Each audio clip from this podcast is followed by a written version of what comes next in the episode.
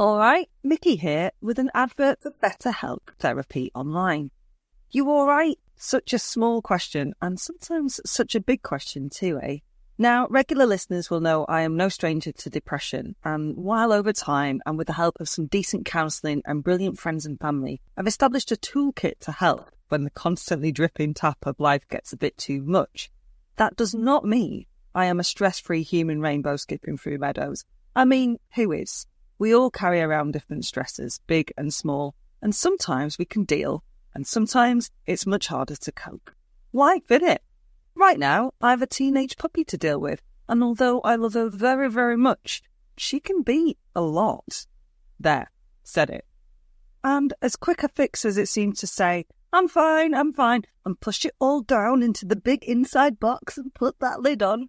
For me, that hasn't been a great long term solution, in that if I don't get it off my chest, it will at some point come bubbling up, and it's never been one to pick its moments in a good way.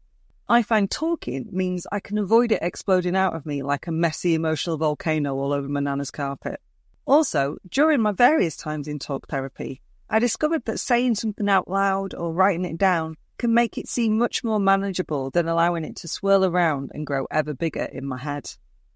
If you're thinking of starting therapy, give BetterHelp a try. I've found knowing how to reach out is sometimes the toughest bit, but BetterHelp is entirely online. Boom which means it couldn't be easier. You just fill out a brief questionnaire to get matched with a registered therapist, then work your sessions around your schedule. With more than a thousand therapists in the UK already, BetterHelp can provide access to mental health professionals with a wide variety of expertise in mental health. Standard issue listeners get 10% off their first month at betterhelp.com slash standard. That's better, H-E-L-P dot com slash standard.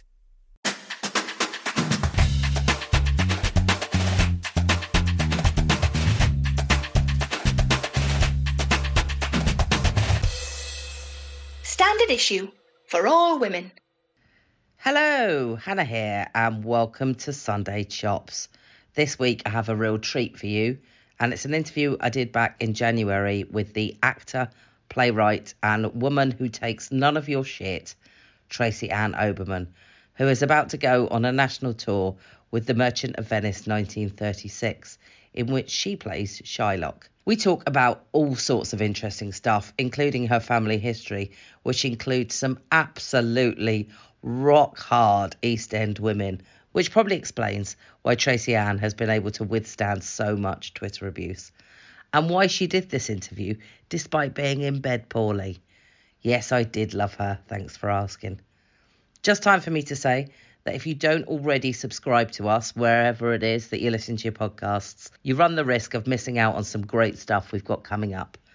In Wednesday's podcast, I'm talking to the Dogs Trust about what to do if you're struggling to care for your pet during the cost of living crisis. And next week's Chops is going to be the terribly moving story of Sophie Scholl and the White Rose. And in March, I'm going to be talking about the Titanic with those smashing people at Titanic Belfast.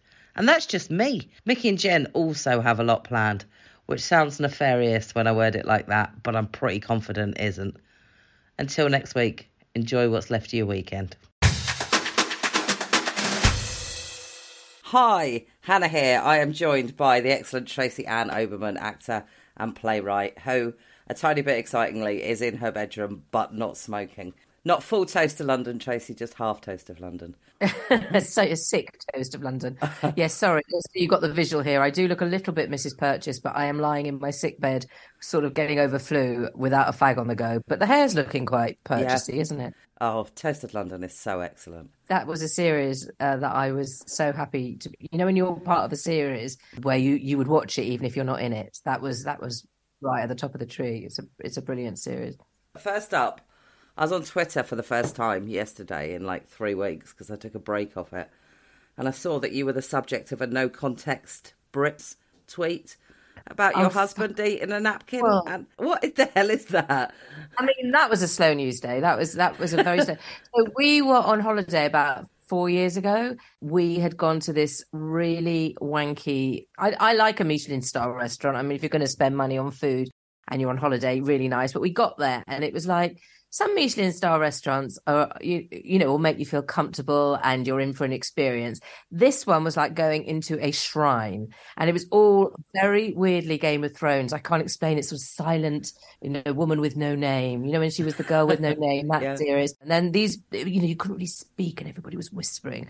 And at that time, I was very into um, a, a site on, on Twitter called We Want Plates where, where people would just post ridiculous pictures yeah. of how their food was being served yeah. in places, so like on leaves or on like you know wood that was like or on roadkill or you know it's just like give us the food on yeah. a plate with a knife and fork. Agreed so we were kind of laughing about that and then um, the shrine people sort of came along and it was a japanese restaurant and they gave us all this tiny little thing in a tiny little shroud that looked like it was a piece of sushi and then after about 10 minutes they came back whispering in a kind of monk-like silence in monk-like outfits. Hmm. And they bought like a gourd of sort of sacred water that we thought was the sake and they poured it over the tiny bit of, of sushi rice. And we thought, great. And to be fair, it wasn't just my husband, it was me as well. And we were so hungry at this point because we'd been there for ages that we all dived in and it turned out to be a napkin, a tiny little napkin that they had poured water on. And it was like, oh, fuck off. Just fuck no, off. I agree. like a prat, I posted on Twitter uh, much against my highly intelligent, very super duper husband. Uh, he didn't even know because he's not on social media because he's one of the sane ones. I sort of posted, "We want plates," going, "Oh my god, look at this load of cack." Um, you know, there's there's pretentious and then pretentious. My husband's just eating a napkin, and it went viral. It went all over the bloody world. It was a very slow news day on the second of January. 19, 2019. And that turned into a major story. So that was nice to see that one resurrect itself again. Yeah, well, it was back yesterday out of nowhere, that story.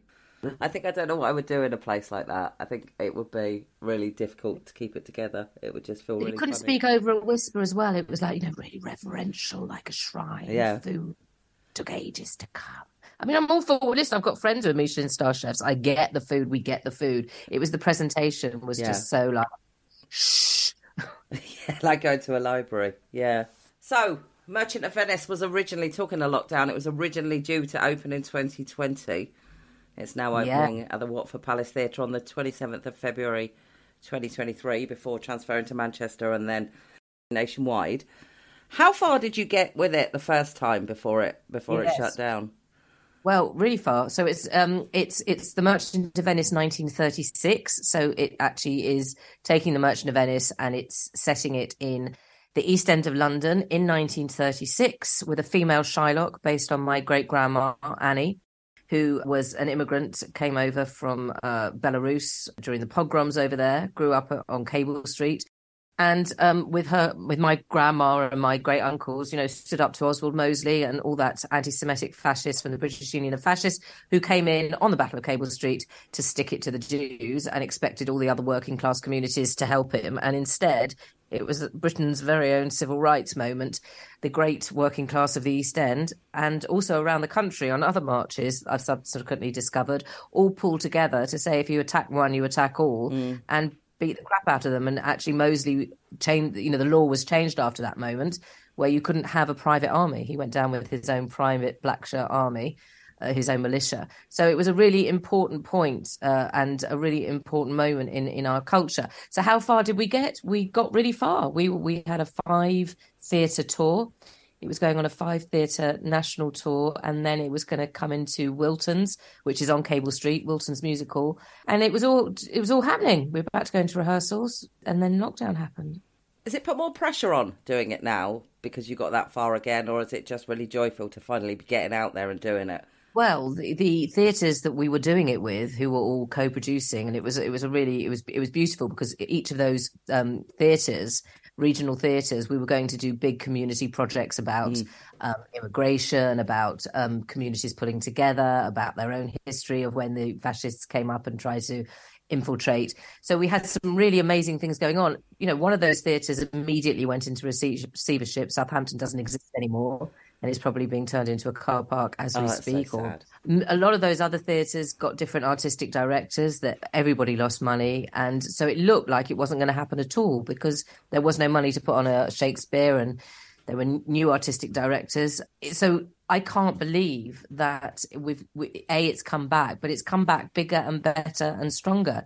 I mean, the interest and love around this project has been amazing. I've I've always said, and I said this in my activism, you know, kind of courage calls to courage everywhere, mm. and integrity calls to to integrity everywhere. And this production really comes from the heart. It's got a really big heart, and it's got a lot of sort of legacy work behind it of what I would love it to manage, and it seems to have attracted a lot of supporters and people on board. Yeah. So it's come back bigger and better and stronger. Oh, that's great. And I have to say, I mean, a lady Shylock, a female. I say lady Shylock because there was a character called that in The Sopranos, and I can't get it out of my head.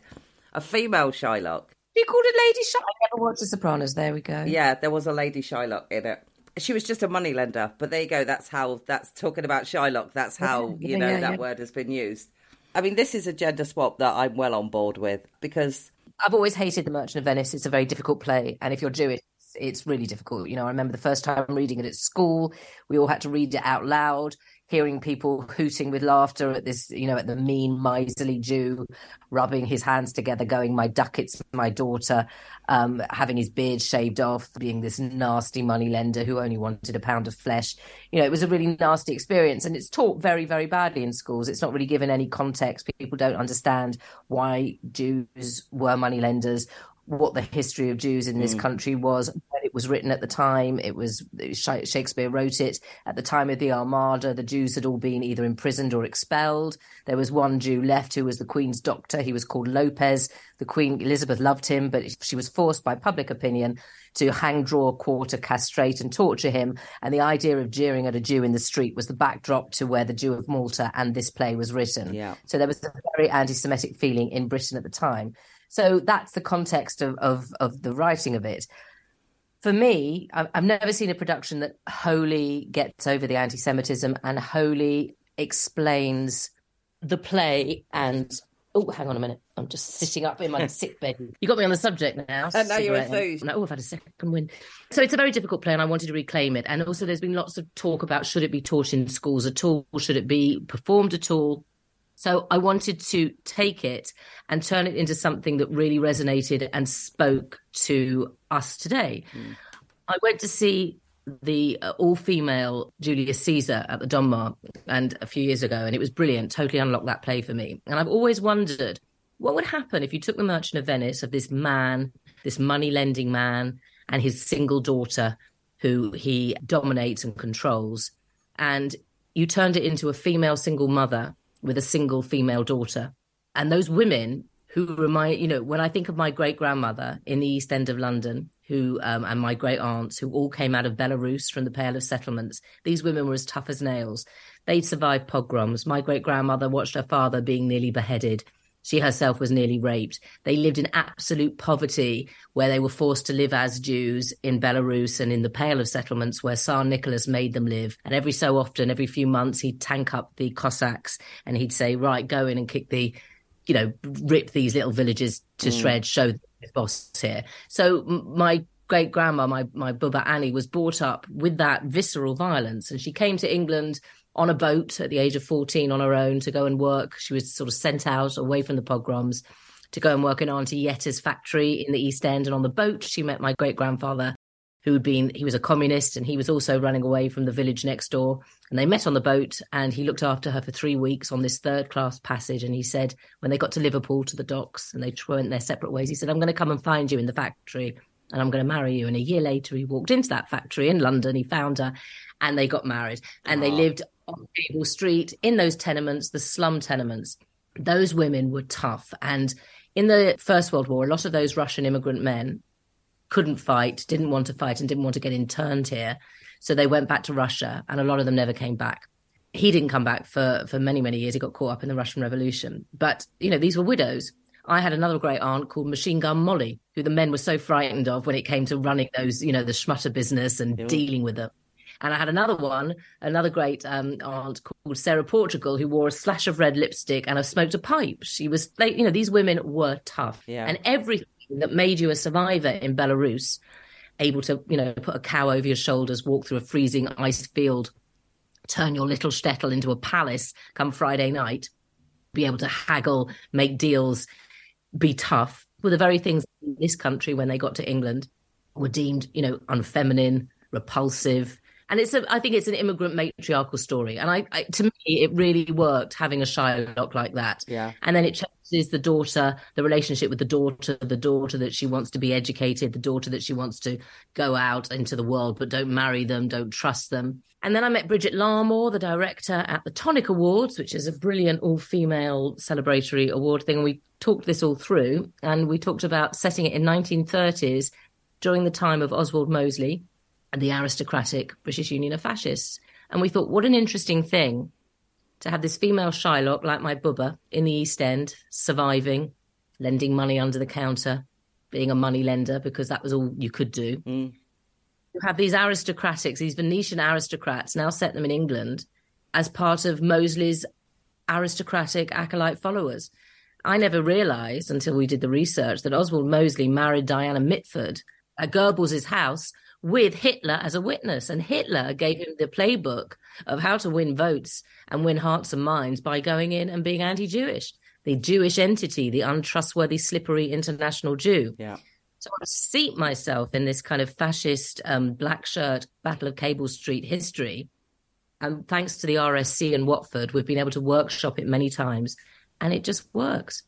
Yeah, I'm actually really excited to come and see it. I have to say, recently I made a decision. My dad really loved Shakespeare. I saw a lot of Shakespeare from a really young age, and I made a decision recently that I'd probably hit peak Shakespeare. I'd probably seen everything enough, and then I went to see Othello at the National. Oh, um, how was it? Oh, it was brilliant, and I just thought, oh, what you're talking about, Hannah? There's always great new versions. I've seen some terrible, terrible Shakespeare. Yeah, I mean, enough to make you know that eh, terrible, terrible Shakespeare over the years that puts you. It's like going to a bad gig, isn't it, or a bad stand-up? Yeah. It just it can actually ruin ruin your life. Yeah. Some of the worst impressions I've ever been in has come from seeing bad stand-up. It just triggers something. You did, didn't you? Used to do stand-up at some point. Oh, I did for a while because I was writing. I wanted to learn how to write comedy, so I did a stand-up comedy course. Oh, you'll have seen some really bad stand-up then. In that case, well, really it was it was an amazing thing because it was back in the day, and there weren't that many other than sort of French and Saunders in this country. There just weren't that many female stand-ups, and Josie Lawrence, and that was about it. And I did this stand-up comedy course that was run out of the City Lit, but along with amazing people like Paul Foot was doing it, and Simon Evans. There was like a whole coterie of people, and we had to go to the Meccano Club nearly every night to watch stand up to understand the mechanics of it. So, you know, you watch people like Eddie Izzard doing his tryout stuff and Paul Merton and. Mm. It was a great education in realizing I never wanted to be a stand up because it's very lonely. no, so going back to what you're saying, yes, I've seen some terrible Shakespeare's, um, and also I've seen some brilliant ones. And when they're brilliant and they unlock a story, they can be life changing. And I, you know, I've kept this one. We've worked very hard on keeping this one adapted so it's shorter than you'd expect, and it's punchy and it's got a real heart and it's a bit sexy, and um and our. You know, our, our, our brilliant Portia, Hannah Morrish, is playing it like Diana Mitford, a better educated Diana Mitford. Yeah, they're so interested. That's why I know that story because I'm a bit fascinated with the Mitford sisters. Oh, let's talk about the bloody Mitfords. How the the revisionism of the Mitfords mm. is quite amazing. You know, yeah. even last year when Emily Mortimer did her, her thing, there was a lovely the Tatler did. Oh, the marvelous Mitford sisters. Well, let's yeah, not forget right. you pretty much had an affair with Hitler. Um, what's a face who loved Stalin, and it took her till the fifties to turn around and go, yeah, maybe there was. I mean, there wasn't a dictator that they didn't like.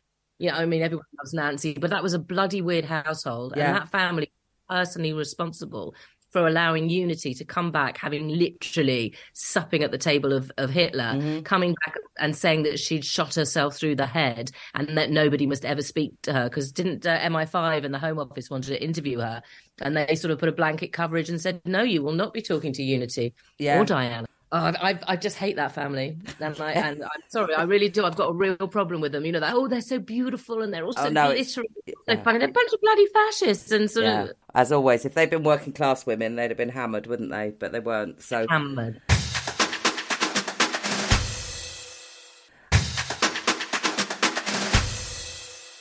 Tell me how you deliver a monologue, like Shylock's famous monologue.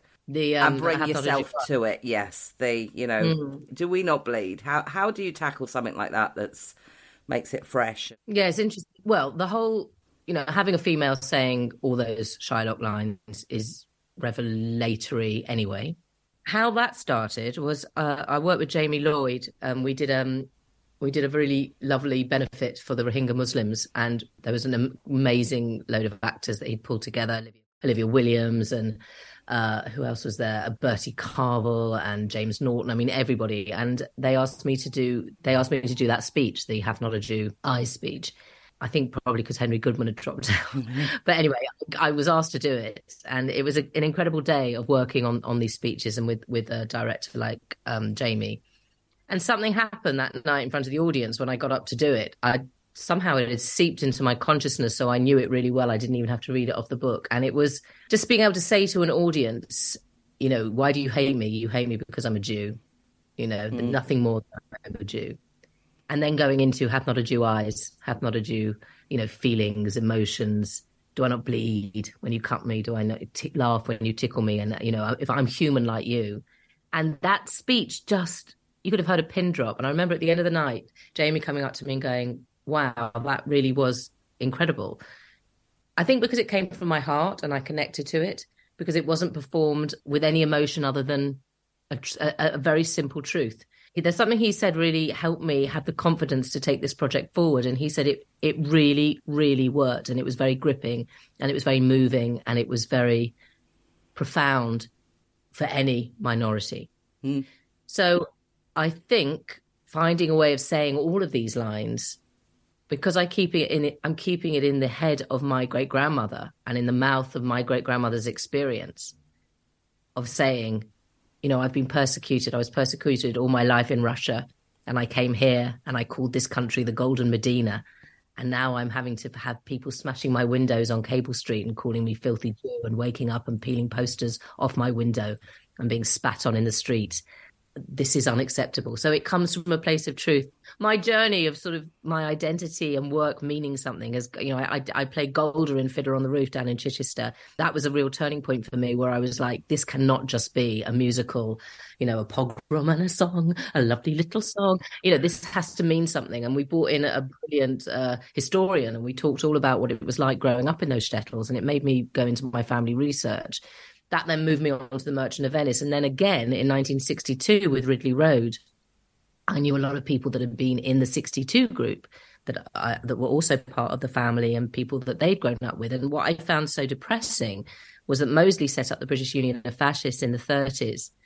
Uh, and there was so much anti-Semitism, and there was a huge anti-Semitism in the 40s, and then straight after the war as well, which is amazing post-Holocaust. And then to think that Mosley and his little acolyte Colin Jordan could start it all over again in 62 with the British Union of Fascists marching through the East End, burning down synagogues, killing a young boy, and that the authorities were not there to protect them and really didn't care that much. That's where I think Sarah took that story and really shocked people by showing them that not much had changed in a post Holocaust world.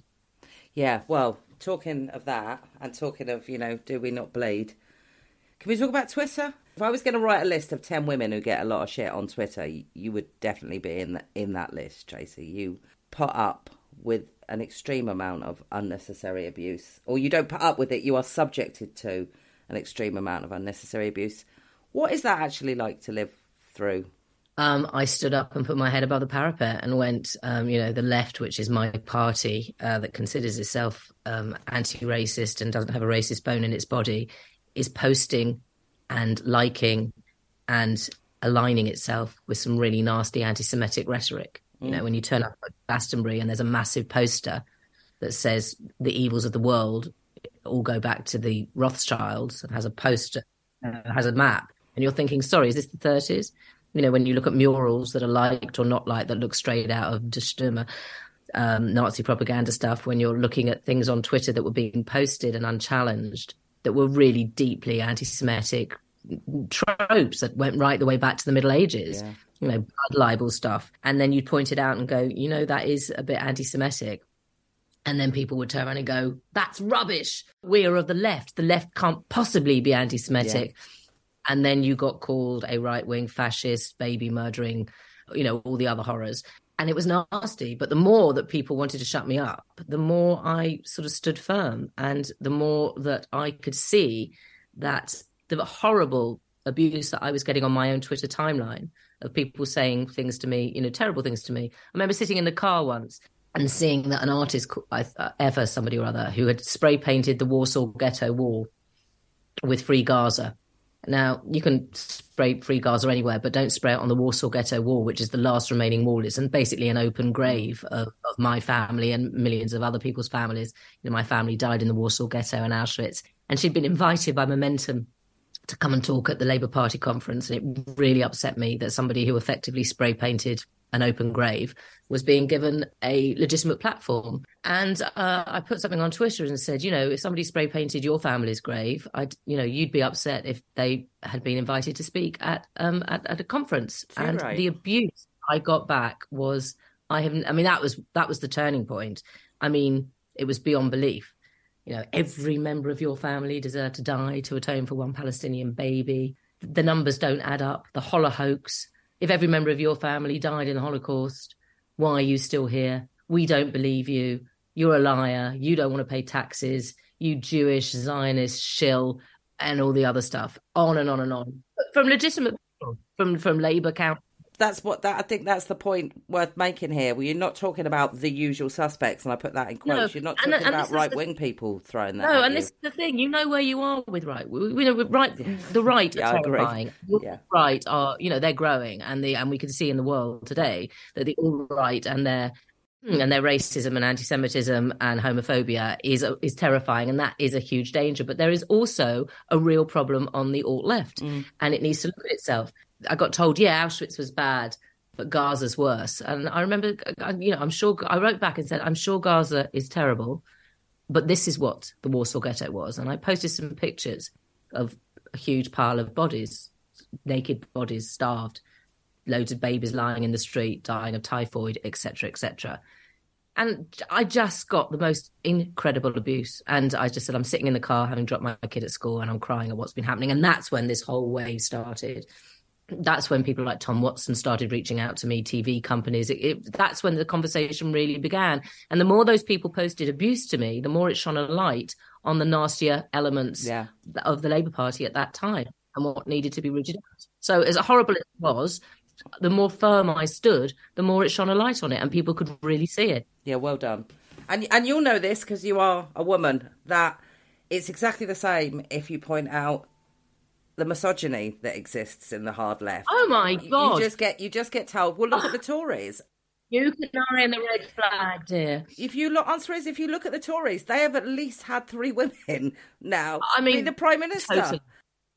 There is a really nasty intersectionality of this is turning into a fun podcast, isn't it? There's a really nasty intersectionality of uh, misogyny and racism, and definitely anti-Semitism. And I, I, noticed that you know people like David Baddiel or David Schneider would post exactly the same point that I was making, or later on Rachel Riley was making, but the visceral, sexual, personal, misogynistic abuse that I would get back which David would never get, was mm. was a shocker and they particularly as an actress and particularly um, as a as a woman they thought that my main reason for living was to be liked. And it was like i don't give a fuck about whether you like me or not. I just need to puncture this battlefield's echo chamber they could not get over that they couldn't frighten us off Twitter. And there was quite a few of us, Luciana Berger, myself, Rachel, mm. uh, Joan Ryan. You know, the misogyny was repulsive, but we stood firm. Yeah, well done. Now, see, I, I know you don't give a fuck because I just before I did, did this, I, I read a, quickly. I read a like a twenty question style interview you did, you did with the Guardian a few years ago, and loads of the questions, and I hadn't really thought about it until I read your answers. Loads of the questions were actually quite negative. They asked you what your guilty pleasure was. They asked you what your biggest regret was. They asked you what you most disliked about your appearance. And your answer to nearly all of them was, I don't feel guilty. I don't regret anything. I don't give a fuck. and I thought, yeah, that's so the right attitude. Is that is that an attitude that comes with age, do you think? Yeah, I definitely think so. And also, when you have a, you know, I've got a daughter, and I think uh, you suddenly see the responsibility of of you've got to like yourself. You've got to like your own body. We are, you know, we are what we are. And uh, the, all these um, beauty standards that are totally unrealistic and, and, and unobtainable, and through social media as well, they've got to learn it from home. Mm. We are all, you know, everybody's beautiful. You've just got to own it. It all comes from the inside anyway. Some yeah. of the most you know, and the beauty standard changes all the time. So uh, I really do believe you can't regret anything. You lived your life the way you were meant to leave it, to live it, and it is, and you can't, you just can't regret. It, it is what it is, and everything teaches you a lesson. What was the other thing? Guilty pleasure. No, I don't feel guilty about anything, and that is age. I've got one more question for you. So. I know you've got this coming up, and this will be all that's on your mind. But if you got anything in the bag that you filmed that might be oh coming oh my? God. Yes, because I'm not only doing this, I'm about to open in the West End in Noises Off, the Michael Frayn farce as well. Did you not know that? I did not know that. I can't believe you found time to talk to me, all things considered then. We did a tour. Um, it's Felicity Kendal and Matthew Kelly and Alex Hanson, myself, Joe Mills. It's an amazing cast. And we did a tour of it. And um, it's the 40 year anniversary, directed by Lindsay Posner. And it's coming into the Phoenix in the West End next week. And um, at the same time as that, I've got I'm opening that, and then I'm in that for a month. And at the same time as that's going on, I'm rehearsing the Merchant of Venice. That's crazy. And as main time, at the same time as that's going on, I'm also writing my next big radio play for Radio Four because I write plays as well. I know. Can you tell me what it's about? Is that is it Mae West? Actually. Wow. So now she is a woman and a half. I'm totally. I mean, I could come on and talk to you about her until let's do that. that would be amazing. Time. Yes, she uh, she was the one. I mean, she she was the one. She is the icon. Before there was a Madonna or a Miley Cyrus naked on a wrecking ball or a RuPaul or anyone. Yeah, Mae West was the one that smashed every single glass ceiling and took on the senses. And actually, without realizing it, I think I've modeled. You know, she's she was an icon before I even realized she was an icon yeah, because she basically, isn't it? Yeah, I don't care. I'm just going to keep doing my work. Yeah. She's a big drinker, wasn't she, Mae West? Or am I well, thinking of someone else? No, she would want you to think her, her public PR image of what she knew would sell and who she was as a real person were very different. Yeah, that's true. Yeah, of course. This has been wonderful. I've had a lovely time chatting to you, and especially like since you've made the effort since you didn't feel great. I'm sorry if I talked too much. I no, no, no, you absolutely didn't. It's been fantastic.